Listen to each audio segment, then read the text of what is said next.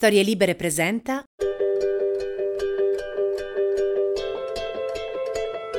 Vi è mai capitato di catturare una lucciola e tenerla stretta qualche momento tra i palmi delle mani prima di lasciarla scappare via?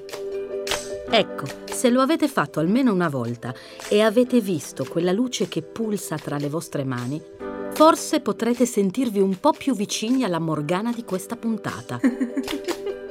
Il suo nome è Grace Beverly Jones, ma a Spanish Town, in Giamaica, nel centro del Mar dei Caraibi dove è nata, è consuetudine che tutti ti chiamino con il secondo nome, quindi Beverly nel suo caso, anzi Bev per la famiglia, seguito dal soprannome. E il nomignolo di Bev è Firefly, cioè lucciola, perché al buio di lei si vede solo il bagliore di occhi e denti, mentre la sua pelle nerissima scompare nella notte.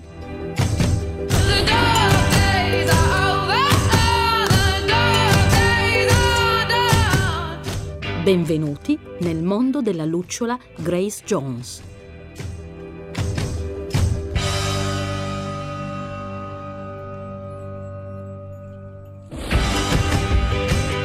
Io sono Michela Murgia e questa è Morgana, la casa delle donne fuori dagli schemi quelle che nella percezione comune sono strane, pericolose, esagerate, stronze, a modo loro tutte diverse e difficili da collocare.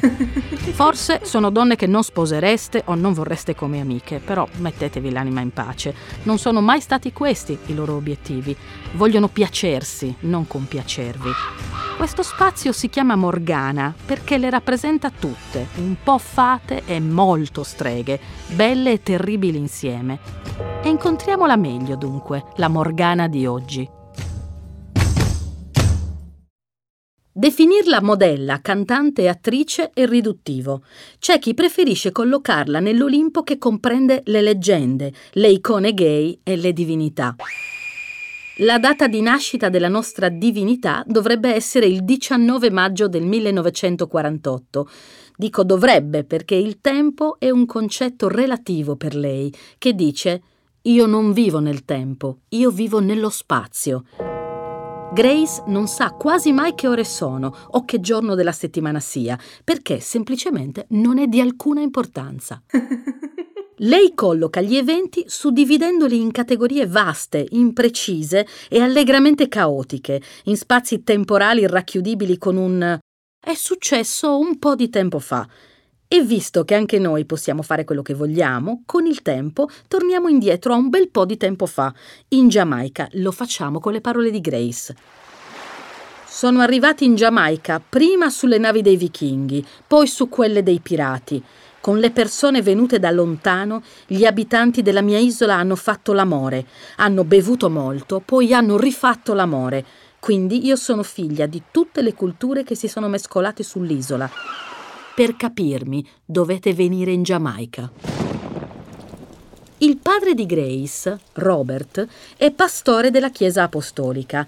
La mamma Marjorie è una sarta e anche un po' per necessità insegna molto presto ai figli a cucirsi i vestiti da soli. In casa non entra alcun abito confezionato, ogni cosa che indossano è coloratissima e fatta da loro. Grace impara da subito l'armonia per i colori e soprattutto la forza di uno stile personalissimo che esprime chiaramente già nel momento della sua venuta al mondo, sintetizzandolo così. Sono uscita da mia madre dalla parte dei piedi, sono arrivata scalciando e tutta incazzata. E di motivi per essere incazzata ne ha da subito parecchi. I genitori, infatti, affidano lei e i suoi fratelli alla nonna materna, decidendo di partire per l'America. Non una scelta illuminata, tenendo conto che il compagno della nonna è un predicatore pentecostale, fanatico della disciplina, violento e terribile. Grace e i suoi fratelli crescono dunque tra ordini e divieti, soffocati da una disciplina religiosa che sconfina nella vessazione.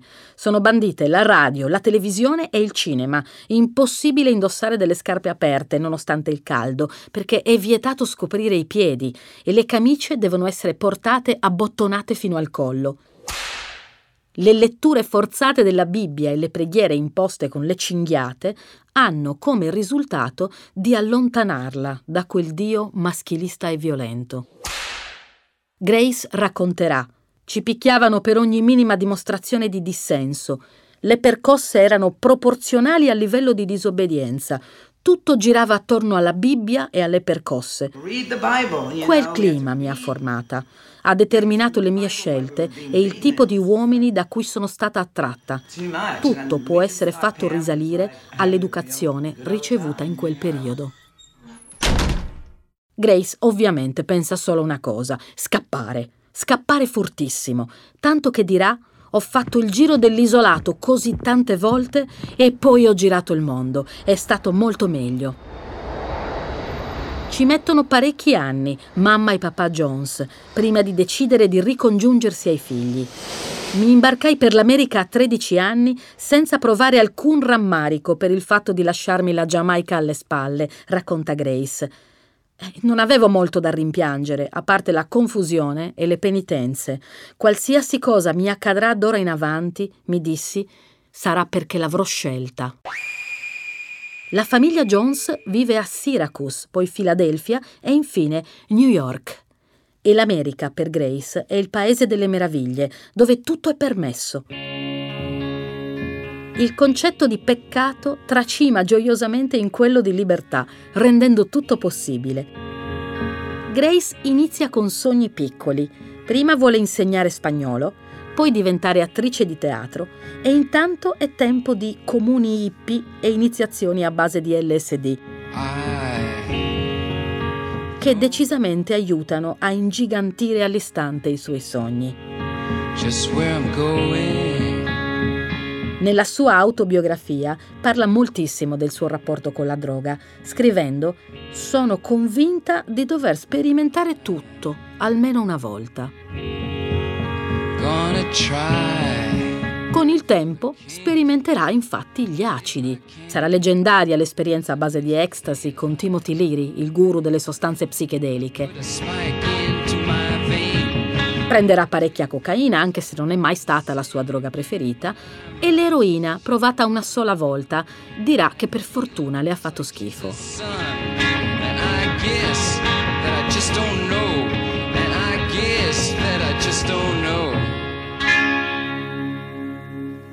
Ha quasi un rapporto sciamanico con gli stupefacenti e riuscirà ad attraversare incredibilmente incolume, senza troppi danni, un'epoca in cui sono più gli amici morti per AIDS che quelli vivi. Grace è sempre tornata e nemmeno troppo malmessa, per sua stessa ammissione. La salvata, racconta, la vanità, non voleva sciuparsi.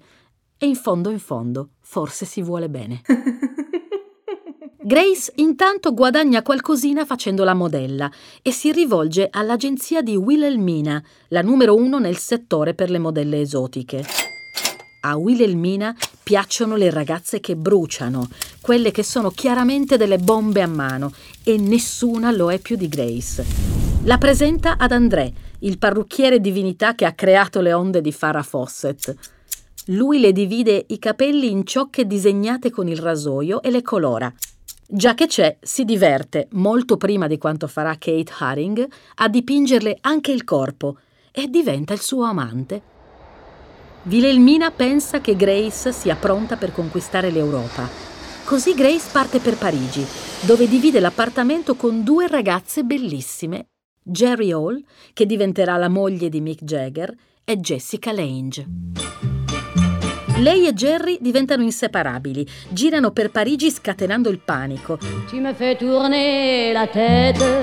Sono delle pifferaie di Hamelin involontarie. Al posto dei topi incantano nugoli di uomini che si divertono a fare impazzire, la bionda e la mora. Hanno pochi soldi, così si arrangiano comprando abiti usati in un negozio che si chiama Rag Queen. Sono delle rabdomanti, capaci di tirare fuori da sacchi polverosi e pieni di muffa dei pezzi vintage anni 40, con cui creano dei look che poi gli stilisti per cui sfilano copiano a mani basse. A volte indossavamo delle paillette, qualche osso africano attorno al collo e nient'altro, né sopra né uno straccio di gonna sotto. Quand on s'aime comme nous deux, on pourrait changer planète. Si divertono moltissimo, ma hanno un problema. Hanno gusti similissimi in fatto di uomini. Vale la regola del chi prima arriva meglio alloggia. Ma la competizione è all'ultimo sangue. Nel frattempo Grace invade le passerelle con la sua falcata da pantera e anche le copertine. Nel 1976 lo stilista Issei Miyake la sceglie come protagonista assoluta di una sfilata rivoluzionaria in cui sfilano per la prima volta 12 modelle tutte di colore. Ed è proprio a Parigi, durante una festa, che nasce il mito di Grace cantante.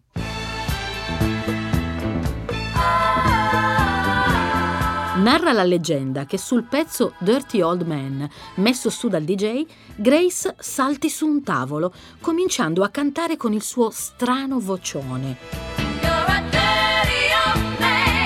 Una sua amica l'assente racconta tutto al fidanzato che fa il produttore discografico e voilà, Grace torna a New York, alla corte del leggendario produttore Tom Moulton, re Mida del disco mix.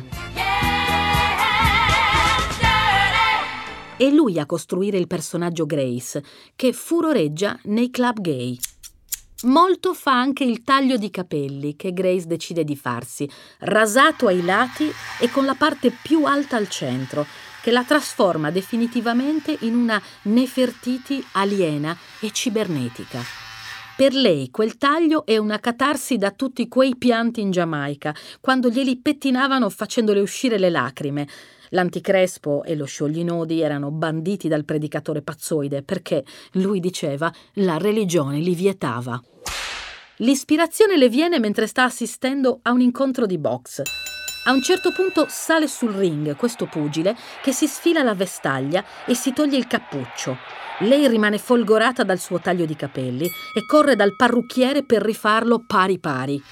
Racconterà poi Rasarmi la testa mi ha portato al mio primo orgasmo. Non avevo mai fatto sesso in quel modo prima. Era sesso di un'altra epoca, di un altro sistema solare. Non sottovalutate il taglio di capelli, signore.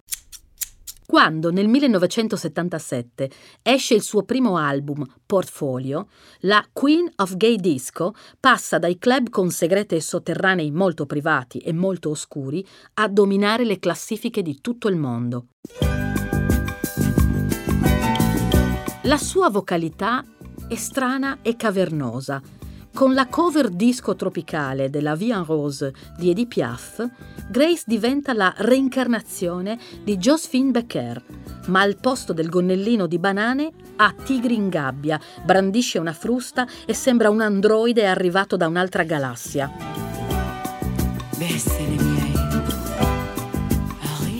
Non seguo gli scandali, io li creo è la sua teoria, che piace tanto a Andy Warhol, che è pazzo di lei e la invita sempre alla factory. Vuole sapere tutto dei suoi uomini, quanto sono dotati e quanto la soddisfano.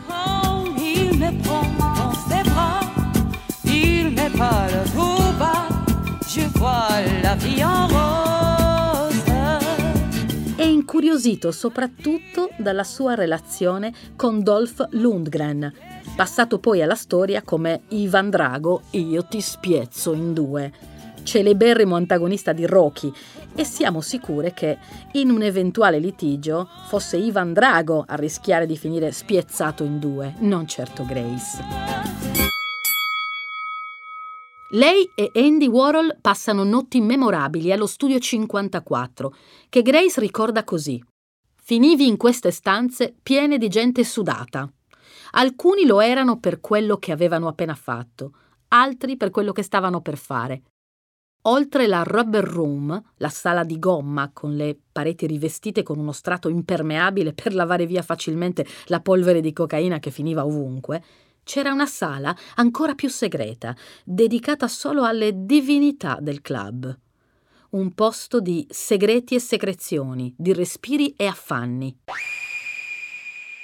E lei che è la divinità assoluta dello studio 54, sgattaiola sicura e tranquilla negli inferi di queste stanze privatissime, assistendo a parecchi incontri misteriosi e diventando protagonista di scandali che si diverte moltissimo a raccontare il giorno dopo a Andy Warhol. È merito della sua svampitaggine se Nile Rogers e gli Chic compongono il pezzo più famoso della loro carriera. È la notte di Capodanno del 1977 e Grace li invita a festeggiare allo studio 54, solo che si scorda di mettere in lista i loro nomi e all'epoca non esistono ancora i telefonini. Dunque, Nile e compagni vengono lasciati fuori dal buttafuori, che li liquida gridando un bel fuck off. Tornano a casa incazzati, scolano fiumi di champagne e nel giro di mezz'ora compongono una canzone con un ritmo pazzesco che ha questo ritornello. Ah, fuck off! Il giorno dopo, passato l'effetto dello champagne, si rendono conto che il pezzo funziona, dunque cambiano il fuck off con un più innocente Ah, freak out! Ed eccoci qui a ballarla ancora adesso.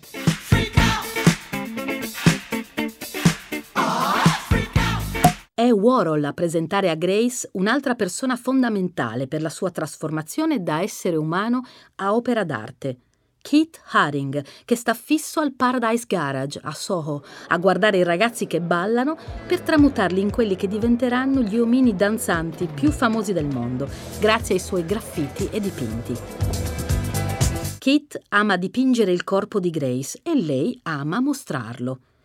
Dice di aver ereditato le sue natiche dal DNA dei genitori. La mamma da giovane faceva salto in alto e il papà era un pugile dilettante. Tra gli anni 70 e gli 80 i suoi live sono pazzeschi.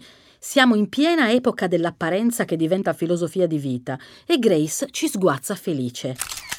A proposito delle sue performance, Grace ricorda un insegnante di recitazione che una volta le ha detto Sul palco diventi lui, l'uomo che ti terrorizzava da bambina. E in effetti, che sia una passerella o un palco, Grace trasforma tutta la paura avuta da bambina in uno show feroce e lo scaglia quasi come un anatema sul pubblico, anche se di sé dice So che le persone si sentono intimidite da me, ma è solo teatralità. Sono una persona divertente, giuro. Really è sempre più trasgressiva e futurista anche grazie al lavoro sulla sua immagine fatto con l'illustratore francese Jean-Paul Goud, che diventa il suo grande amore. Jean-Paul la usa come tela, spingendo il confine sempre un po' più in là.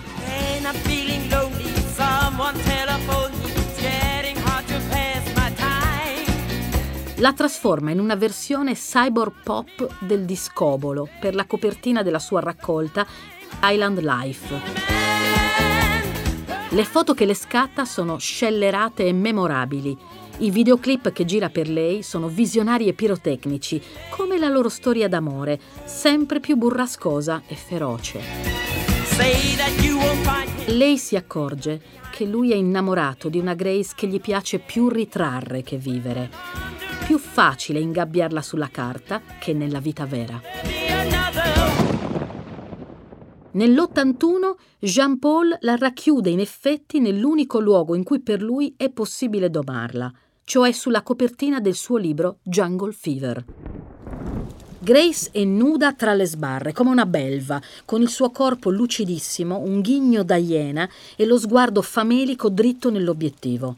Per terra, attorno a lei, ci sono pezzi di carne cruda masticata, è un cartello appeso alla gabbia che dice Do not feed the animal, cioè non date da mangiare all'animale.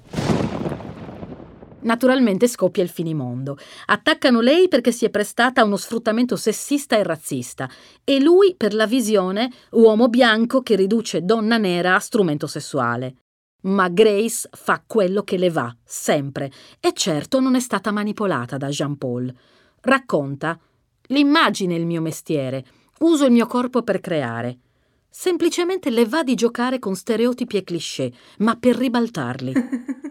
Prende a schiaffi i luoghi comuni, Grace, e ogni tanto anche le persone. Lo fa, per esempio, con il conduttore di un seguitissimo talk show inglese, Russell Harty, che la invita nel suo famigerato programma. Grace si presenta tutta vestita di pelle e si diverte a stuzzicare e scandalizzare Russell, che in difficoltà fa una cosa per lei inaccettabile, darle le spalle per rivolgere la parola agli altri ospiti del programma. Allora lei si infuria e nel bel mezzo della diretta, come una gatta, arruffa il pelo e lo graffia. Quello che in fondo Grace fa da sempre è semplice. Difende la visione che ha di se stessa e per farlo schiaffeggia chiunque quando le pare. Al cinema è la maliarda, la strega, la spia, la serial killer.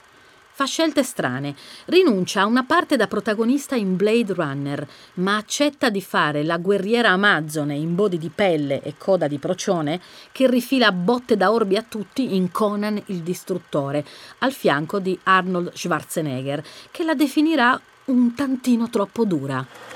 I don't know why they call me Mayday. Why? I think they named it before I was ever going to be chosen for the part. Nell'85 in Agente 007 Bersaglio Mobile si chiama Mayday, nome perfetto, chiunque la incontri ha immediato bisogno d'aiuto. E con la schiena nuda, incorniciata dal celeberrimo abito rosa firmato Azedin Alaya, salva la vita a Roger Moore che non se lo merita. Face to face in secret places, feel the. L'anno successivo gattona sul palco nell'horror Vamp. E Katrina, la vampira egiziana stripper con guanti muniti di artigli e parrucca rossa abbinata all'abito, che si sfila mostrando il body painting realizzato sul suo corpo dal dio del pop, Kit Haring. Già che c'è, simula un amplesso con una sedia a forma di uomo.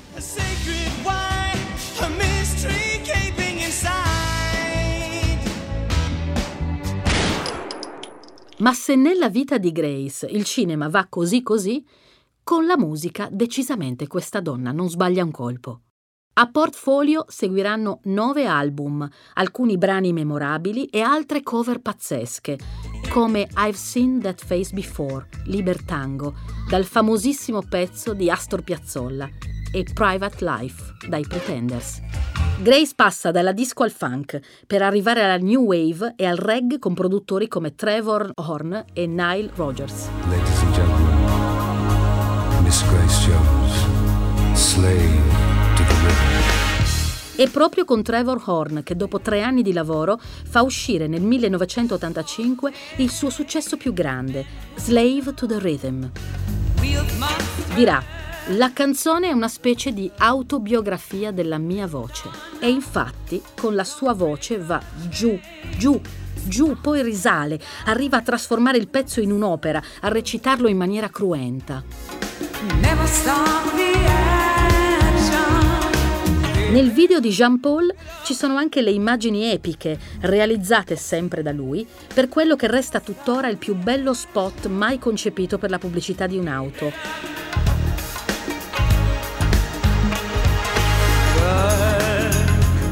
To the river.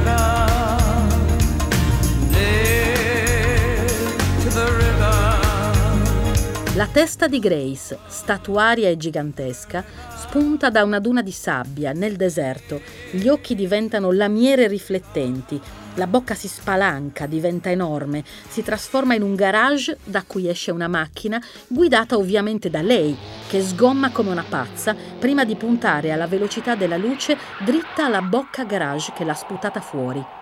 Il tutto termina con il ruttino finale del faccione di Grace, soddisfatta del pasto.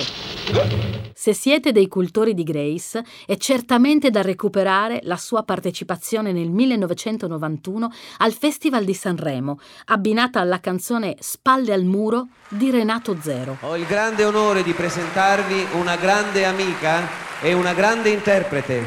Signore e signori, Grace Jones. Entra in scena annunciata proprio da Renato. Ha un abito di seta grigio castigatissimo e una parrucca di capelli stranamente lunghi sotto le spalle.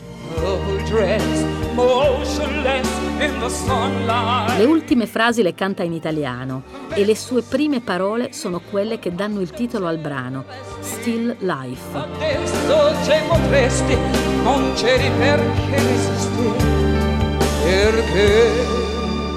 Le dice prima di abbandonarsi tra le braccia di un mimo comparso sul palco, che la trascina via come priva di sensi dopo averle levato la parrucca e scoperto il suo cranio rasato.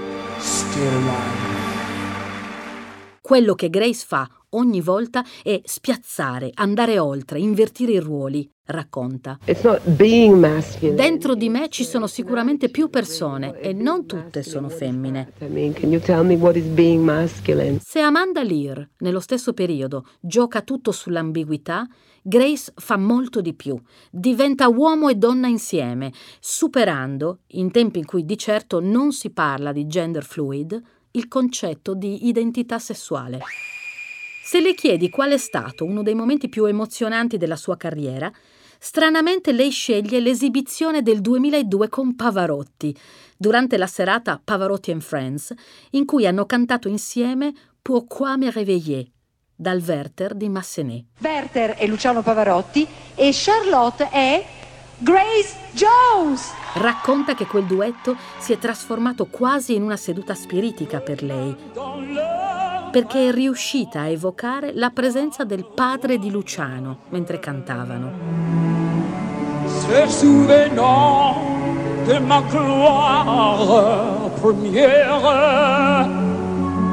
tra l'altro in quell'occasione sfodera delle tonalità da tenore che spiazzano. Perché, se ancora non l'avete capito, a Grace piace da matti cambiare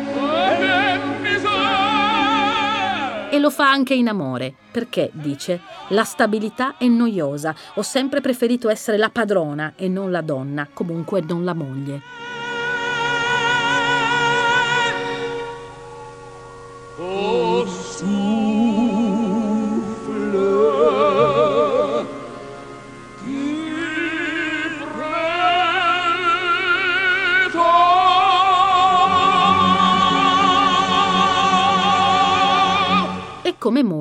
Effetti, l'esperienza non è favolosa. L'unica volta che decide di sposarsi lo fa nel 96 con Attila Altaunbey, un ragazzone turco, sua ex guardia del corpo, più giovane di lei di 28 anni. Ma il matrimonio finisce quando lui una notte le punta un coltello alla gola per un attacco di gelosia. Racconta di lui anche nella sua autobiografia ufficiale, I'll Never Write My Memoirs. Scrive Certe volte non c'è niente di male a rompere le promesse, non puoi passare tutta la vita senza farlo e ogni tanto devi anche rompere qualche regola. Mm, di regole devi romperne molte. L'incipit è scolpito nel marmo, come lei. Niente c'era una volta o tanto tempo fa, ma un lapidario e cristallino I was born. Sono nata. Stop non si perde in luoghi, date, commemorazioni. Il prima non è importante, il dopo è un concetto relativo per lei. Imperdibili consigli di vita dispensati nel libro, alcuni da mettere in pratica solo se si è molto sprezzanti del pericolo, vista la premessa. Prova ogni cosa e se ti piace, continua. Tra i più divertenti quello di prediligere i prodotti locali, spiegato da lei così. I giamaicani non dovrebbero farsi di cocaina, ma restare fedeli alla marijuana. Se certe cose crescono in certi posti, una ragione c'è. Per entrare nel mondo di Grace c'è anche un documentario bellissimo uscito nel 2018 e intitolato Grace Jones, Bloodlight and Bammy. Viene chiamata Bloodlight, in slang giamaicano, la luce rossa che si accende negli studi di registrazione quando incidi un brano, mentre il Bami è una focaccia giamaicana a base di farina e tapioca. Ecco così i due aspetti della vita di Grace che si fondono insieme, la musica e il lavoro da una parte e le sue radici dall'altra.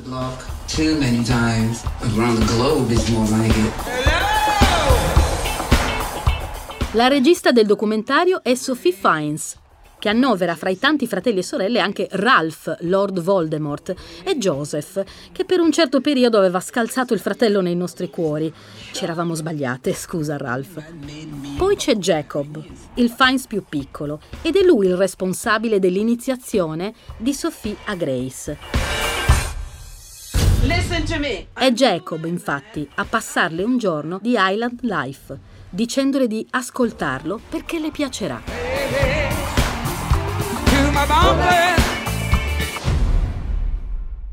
E Sophie si ricorda ancora che strana impressione le ha fatto, prima di mettere il disco sul piatto, vedere questa creatura futurista e aliena in copertina e quanto la incuriosiva.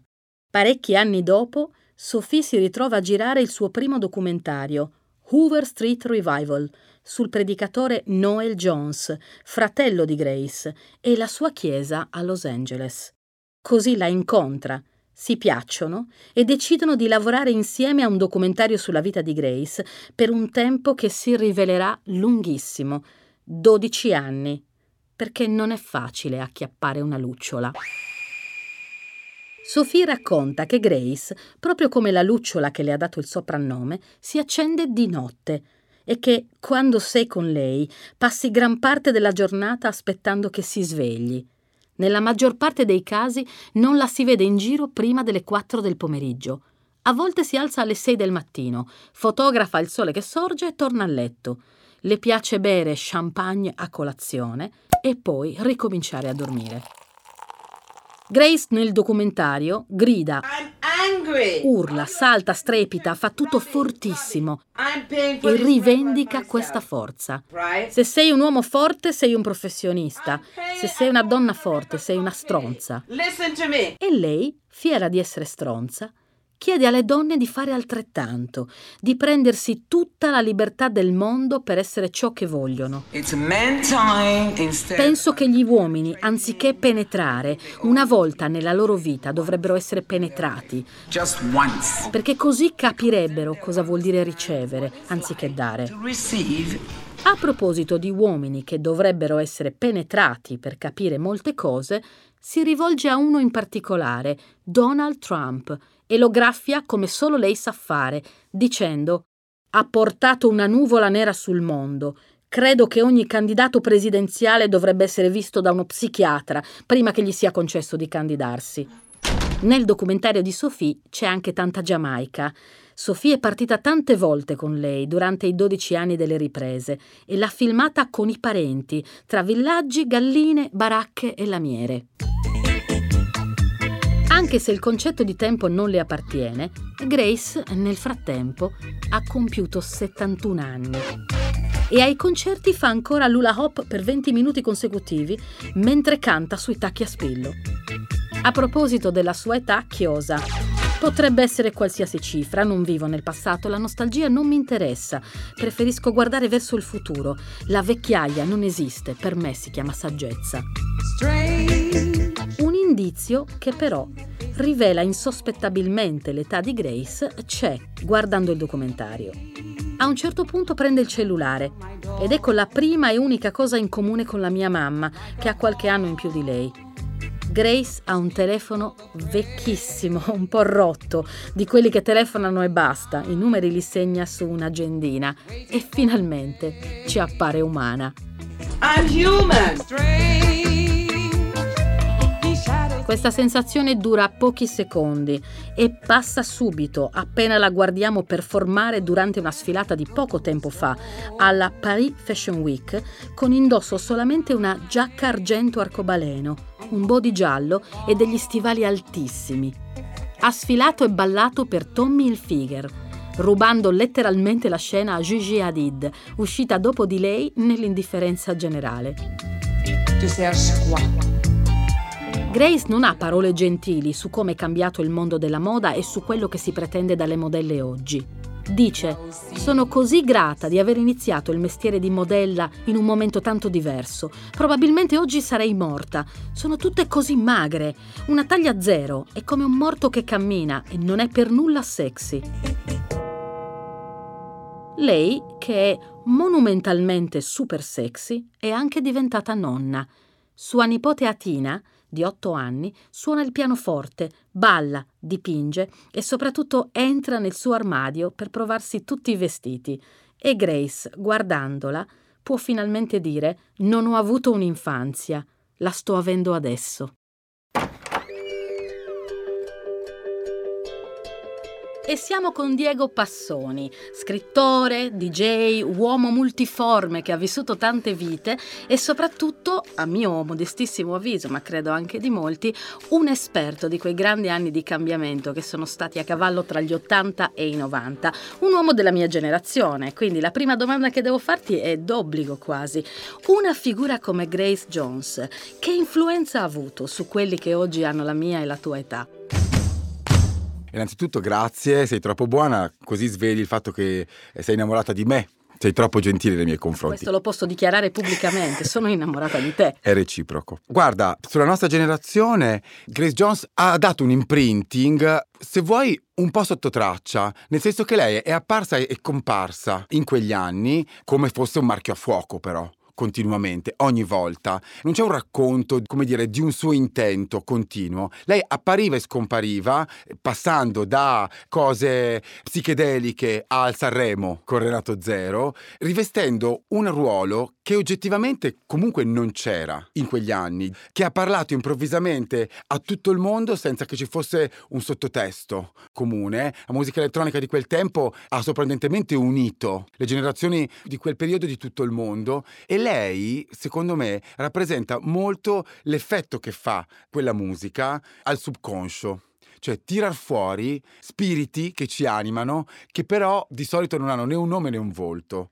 Secondo me lei ha assunto quel nome e quel volto. Chi ci sta ascoltando ricorderà che nella puntata sulla Morgana Madonna, Daniele Cassandro a un certo punto intervistato sul destino delle donne nella musica, eh, faceva una considerazione, cioè che alle bianche a un certo punto viene chiesto di invecchiare smettendo di essere trasgressive, mentre alle rockstar nere o alle star musicali generalmente nere questa possibilità invece viene data, cioè è come se la star nera godesse godesse di una patente selvaggia eterna, per cui può continuare a restare trasgressiva, a restare sopra le righe, a restare persino sexy, anche quando l'età per una bianca consiglierebbe, diciamo, di, fare, di sferruzzare, di fare la nonna o quantomeno la mamma. Ecco, Grace Jones sembra rientrare in questa descrizione. Mm.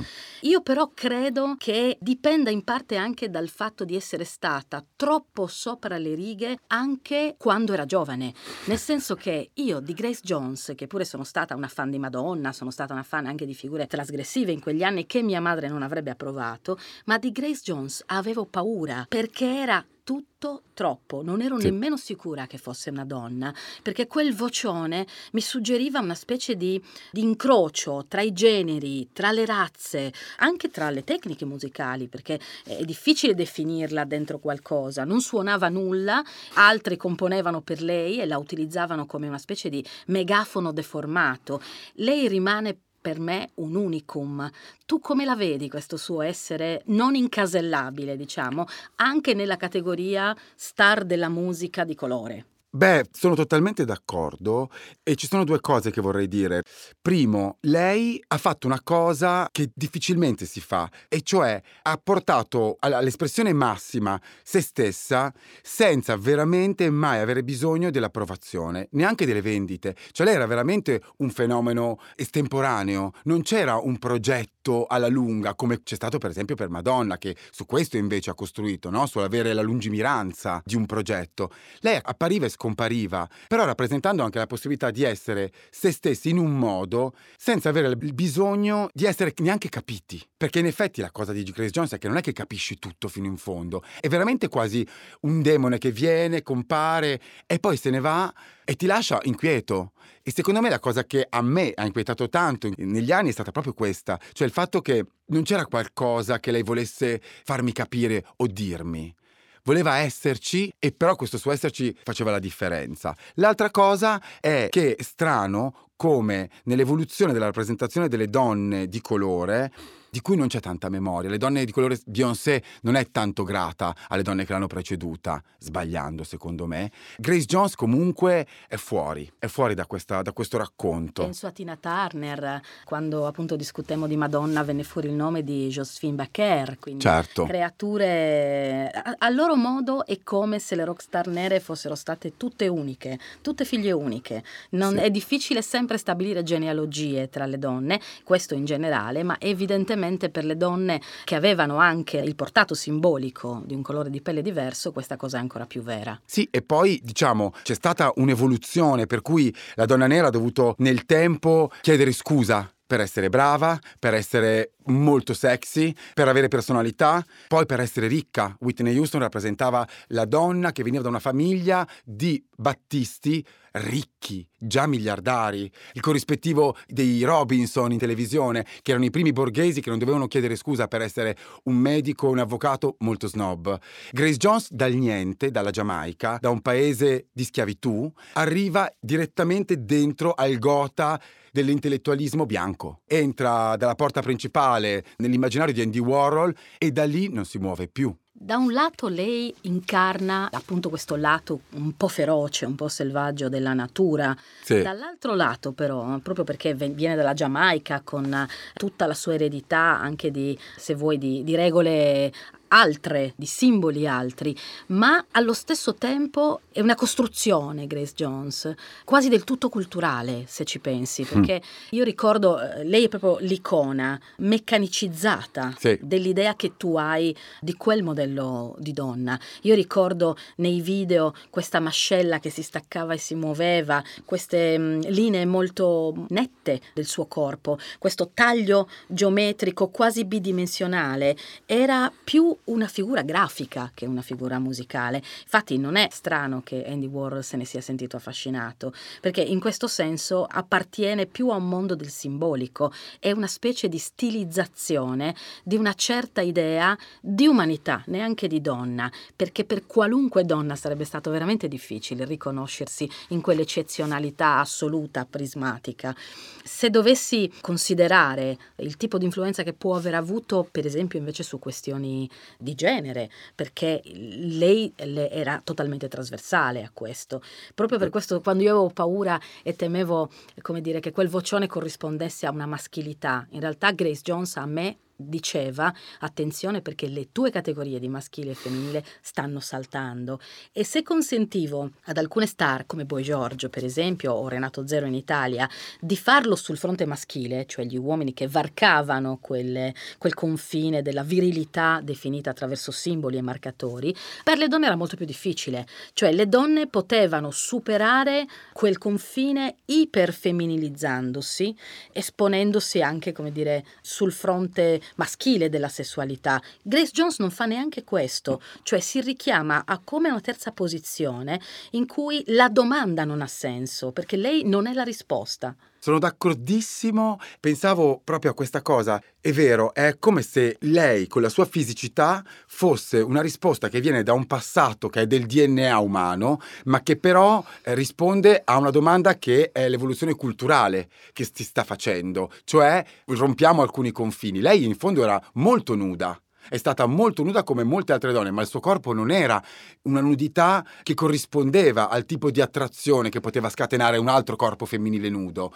Tra l'altro quegli anni erano gli anni di Armani, gli anni in cui la moda, che assieme alla musica ha fatto tantissimo per comunicare, ha raccontato, ha, messo addosso alla donna, Giorgio Armani, l'abito maschile, per cercare di raccontare che la donna aveva il diritto di essere trattata come l'uomo, quindi di conquistarsi uno spazio lavorativo, di fare carriera.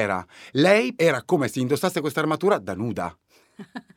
Sì, è un'immagine molto corrispondente. Naturalmente sono anni in cui è una finta emancipazione, proprio perché l'uomo Certo. rimane il parametro della, della piena realizzazione, per cui se vuoi essere la piena te stessa, devi essere una donna con le palle, che Esatto. nella moda si traduceva una donna col tailleur, non a caso. Sarà che io il tailleur l'ho sempre portato malvolentieri perché non chiude davanti. C'è un seno che non può essere ridotto eh, alla forma maschile del È vestiario. il problema Iva Zanicchi. Penso che questo riferimento riferimento alla moda sia molto corretto nel suo caso, perché la versione rassicurante di Grace Jones negli anni 90 sarà Naomi Campbell, cioè comunque questa divinità, questa Venere nera come la chiamavano, però con le forme, coi capelli lunghi, con una morbidezza da gatta, che era il contrario della meccanicità, era, ecco, era un gatto meccanico Grace Jones, perché manteneva quella fluidità, quell'imprevedibilità del felino, ma lo faceva attraverso un eh, meccanismo quasi che apparteneva a lei soltanto. Naomi Campbell è come se fosse la sua traduzione in passerella, mm. cioè l'idea guardate che esiste una donna nera che può essere desiderabile senza spaventarci. Sì. È vero. Eh sì, è, un, è un po' cronica, non so, è, sembra che venga dal passato, ma in realtà è come se fosse di una civiltà aliena più avanzata di noi una cyber donna, donna poi, vai a capire perché veramente si mischia tutto con lei. Ma eh, secondo te le importava qualcosa? No, tra l'altro per esempio io oggi penso a RuPaul che anche se non lo dirà mai, secondo me tanto si è ispirato a lei, soprattutto quando era più piccolo, anche solo per un fatto generazionale, ma lei è stata ante litteram un RuPaul come lui non sarà mai contemporaneamente sembrava tanto una drag queen, cioè era veramente un cambio continuo. Quando ha cantato a Sanremo con una parrucca che poi ha tolto, sembrava è strano, era un gioco veramente di costruzione e decostruzione. Se oggi dovessi pensare al sorgere nello star system di una figura come Grace Jones, non riuscirei a immaginarlo, perché se penso alle star che sono nate in questi anni, soprattutto alle star di colore, mi rendo conto che tutte giocano su un modello femminile paradossalmente arretrato rispetto sì. a quello che lei eh, ricostruiva in quegli anni. Siamo, era lei troppo avanti o siamo noi che siamo tornati troppo indietro? Lei, secondo me, come credo abbia anche dichiarato, è fuori dal tempo e quindi in qualche modo sarà sempre più avanti. Noi che siamo nel tempo facciamo due passi avanti e un passo indietro, un passo come il gambero, ci muoviamo, no? perdendo un po' l'equilibrio a volte. Certo, il mondo del twerking è un grande passo indietro rispetto a, un certo stereotipo. Abbiamo ceduto un po' rispetto al cliché patriarcale rispetto a come deve essere una donna. Però Grace Jones resta. Ho pensato questo di lei, che rappresenti una figura femminile che sotto traccia esiste da sempre nella storia, culturale anche, che ogni tanto ricompare, che è la figura di Lilith. Nel um, racconto della Genesi, che lei probabilmente ha sentito molte volte, viste le sue origini, diciamo in una versione un po' apocrifa per gli ebrei stessi, nella tradizione, nelle leggende ebraiche, nella Genesi, prima di Eva c'è stata un'altra donna, che era questa Lilith, che viene cacciata dal paradiso terrestre prima ancora di peccare, per il semplice fatto di non essere sottomessa ad Adamo. Poi scompare, infatti nei testi ufficiali, diciamo nella Bibbia non c'è, però resta nella tradizione, ricompare nel Medioevo, la Cabala comincia a, a ritirare fuori la sua figura, diventa un po' una diavolessa, per essere poi ripresa in mano da un certo tipo di rivendicazione femminile, no? a un certo punto. Io penso che lei rappresenti molto questa donna. Il modello di donna che stai descrivendo, Lilith, è esattamente il modello di Morgana. In qualche modo la progenitrice di tutte le donne conformi è appunto una Eva raccontata in un certo modo, poi sappiamo che anche Eva così conforme non fu la grande, esatto. la grande trasgressora, diciamo, mentre Lilith è ante litteram la figura eh, che scompagina il sistema, non le basta trasgredirlo, vuole proprio demolirlo. Quindi da questo punto di vista sì, non c'è una Morgana più esatta di Grace Jones ed è su questa benedizione, diciamo, di madrina inquietante che ti saluto e ti ringrazio. Grazie a te e grazie a tutti.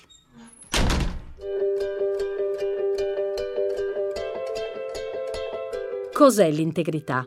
si chiede Grace alla fine del libro. Penso che abbia a che fare con la tua identità. Ho lavorato così tanto per definirmi che non voglio perdere tutto trasformandomi in una caricatura. È così facile perdersi seguendo gli altri per far parte di una combricola. Per me l'integrità è una guerra che non è mai finita. Questa era Morgana, la casa delle donne fuori dagli schemi. I testi che avete sentito sono scritti da me e da Chiara Tagliaferri.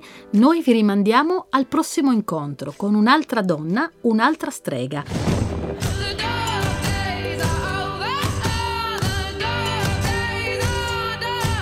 Per sentire le puntate precedenti e quelle future, storielibere.fm.